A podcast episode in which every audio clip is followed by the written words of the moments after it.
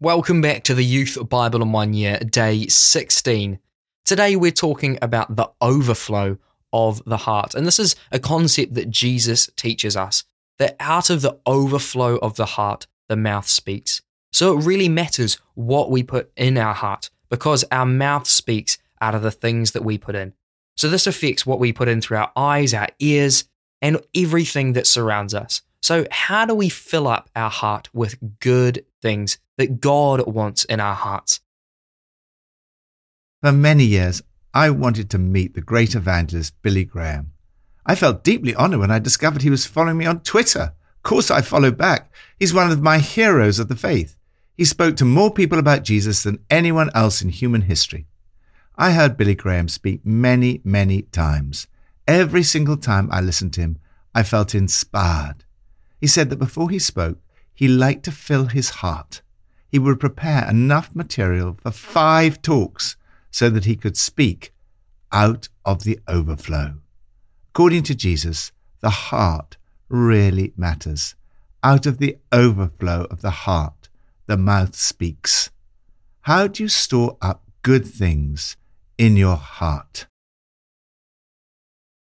From Proverbs 2 My son, if you accept my words and store up my commands within you, then you will understand the fear of the Lord and find the knowledge of God. Store up God's word in your heart. Do you long to know God better? Would you like to be wiser, more skillful, and to have more knowledge and understanding? Make a lifelong, daily habit of reading God's word. The writer of Proverbs urges, Store up my commands within you, turning your ear to wisdom and implying your heart to understanding, for wisdom will enter your heart. First, what do you need to do? Store up God's words within you. You need to accept, listen, and apply, call out, and search. Searching for it like a prospector panning for gold, like an adventurer on a treasure hunt. This takes time and commitment. Don't just prioritize your schedule, schedule your priorities. Set aside a regular time to read the Bible and schedule it as a top priority. Second, what does God promise if you do this? You will find the knowledge of God. God gives out wisdom free. Because of God's character, He gives wisdom and understanding, victory, protection, and discretion. He promises that God will keep His eye on you and protect you and guard you. Lord, help me to continue to spend time with you each day and to apply the teachings of the Bible to my life. New Testament from Matthew 12. Make a tree good, and its fruit will be good. Or make a tree bad, and its fruit will be bad. For a tree is recognized by its fruit. You brood of vipers, how can you who are evil say anything good? For out of the overflow of the heart, the mouth speaks. Good people bring good things out of the good stored up in them, and evil people bring evil things out of the evil stored up in them. But I tell you that everyone will have to give account on the day of judgment for every empty word they have spoken. For by your words you will be acquitted, and by your words you will be condemned. Then some of the Pharisees and the teachers of the law said to him, Teacher, we want to see a sign from you. He answered, A wicked and adulterous generation asks for a sign, but none will be given it, except the sign of the prophet Jonah. For as Jonah was three days and three nights in the belly of a huge fish, so the Son of Man will be three days and three nights in the heart of the earth. Go on being filled with the Holy Spirit. The words you speak really matter. Joyce Meyer writes Every word we speak can either be a brick to build or a bulldozer to destroy. Whatever is stored up in your heart will sooner or later be expressed by your words. Be careful what you look at, read, and think about. Fill your heart with good things, and you'll think good thoughts, speak good words, and bear good fruit. Jesus says, out of the overflow of the heart, the mouth speaks. Good people bring good things out of the good stored up in them, and evil people bring evil things out of the evil stored up in them. You cannot change your thought patterns on your own. You need the help of the Holy Spirit, filling your heart with His love and good fruit. Jesus says that every sin will be forgiven except for blasphemy against the Holy Spirit. Sometimes people worry that they've committed the unforgivable sin. However, if you're worried about it, it is almost certain that you've not committed it. There is no sin that cannot be forgiven if you repent and ask God's forgiveness. The only unforgivable sin is to refuse to repent and turn to Christ, resisting His Holy Spirit throughout your life. The Pharisees and teachers of the law may have been in danger since they attribute Jesus' healing power to the prince of demons. They have already seen plenty of miraculous signs from Jesus, but they refuse to acknowledge that Jesus' power is the work of the Holy Spirit. When they say to Jesus, How about a miracle? It's as though they're putting Jesus under cross examination. However, Jesus' reply turns the tables on them. Comparing himself with the Old Testament prophet Jonah, Jesus is referring to what would soon take place his death and resurrection three days later. The resurrection of Jesus is the ultimate sign of his identity. Jesus gives two case studies from the Old Testament to show that the Pharisees already have enough evidence. First, when Jonah preached to the Ninevites, they changed their lives. Jesus is greater than Jonah. Second, the Queen of Sheba recognized the wisdom of Solomon. Jesus' wisdom is greater than that of Solomon. They and we need no more evidence. Jesus uses a description of how evil spirits work to warn of the danger of turning back to our old lives, having cleaned up the house. Jesus warns that when people return to their old sin, they often do so even more excessively, and that the final condition is worse than the first. It is the Holy Spirit who gets rid of the demonic powers.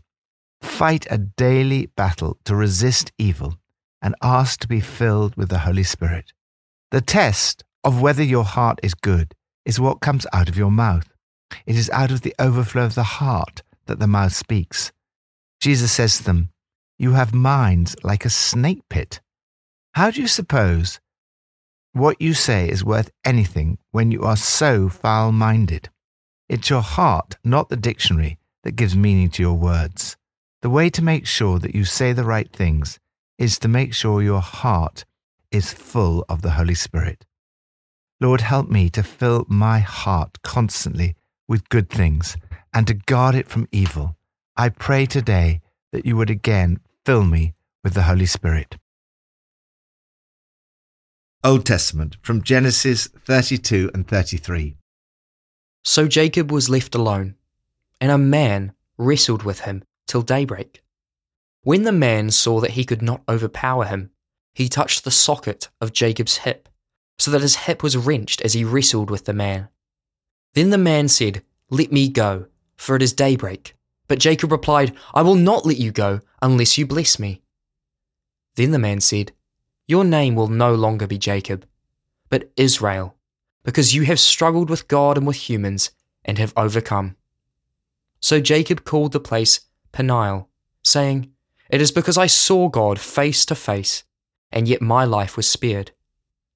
The sun rose above him as he passed Peniel, and he was limping because of his hip. Wrestle with God in prayer. Are you facing a major fear or worry in your life? Jacob faced a very worrying situation.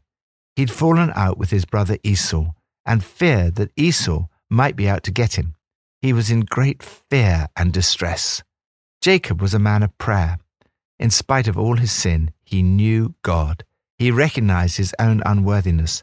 I am unworthy of all the kindness and faithfulness you have shown your servant. He prayed, believed, and claimed the promise of God. Save me, I pray, from the hand of my brother Esau. You have said, I will surely make you prosper and will make your descendants like the sand of the sea which cannot be counted. His prayer was answered more than he could have even imagined. Prayer is not always straightforward. Sometimes it seems like Jacob. We have to wrestle with God. It can be costly in terms of time and energy. This requires determination. Jacob said to God, I will not let you go unless you bless me. And we're told that from then on, he walked with a limp. Probably the nearest New Testament equivalent is the Apostle Paul's thorn in the flesh, which he asked God to remove three times. Your weaknesses and vulnerabilities do not stop God using you. In fact, God often uses our weaknesses more than our strengths. God did not remove Paul's thorn in the flesh. Rather, he said, My power is made perfect in weakness. Perhaps you feel you have a thorn in the flesh, or you seem to be walking with a limp. You have some vulnerability or apparent handicap. Jackie Pullinger says she never trusts anyone who doesn't walk with a limp. It is often through the difficulties, disappointments, and struggles that our hearts are changed. We see a transformation in Jacob after he has wrestled with God. His attitude to his brother is totally transformed. After the victory had been achieved in prayer, everything seemed to fall into place. There was a wonderful reunion and reconciliation. Esau ran to meet Jacob and embraced him. He threw his arms around his neck and kissed him, and they wept. Their attitude to each other had totally changed. Esau says, I already have plenty, my brother. Keep what you have for yourself. Jacob replies, No, please. If I have found favor in your eyes, accept this gift from me. For to see your face is like seeing the face of God. Now that you have received me favorably, please accept the present which was brought to you, for God has been gracious to me, and I have all I need. Lord, thank you that you are a God who answers prayer. Help us to wrestle in prayer like Jacob. Lord, I pray that you would bring reconciliation in all my relationships with my brothers and sisters in Christ. May my mouth speak out of the overflow of my heart. Pippa adds In Genesis 32, we see that Jacob's relationships with his parents, father in law, and brother had been far from perfect. Yet through it all, we see God's love and provision for them. After he wrestled with God in prayer, we see a new humility in Jacob.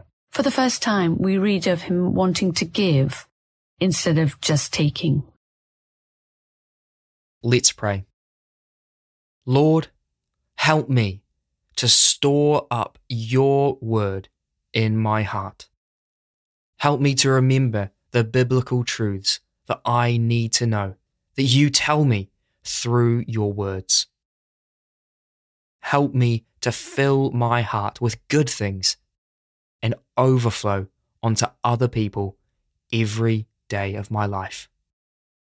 In Jesus' name, amen.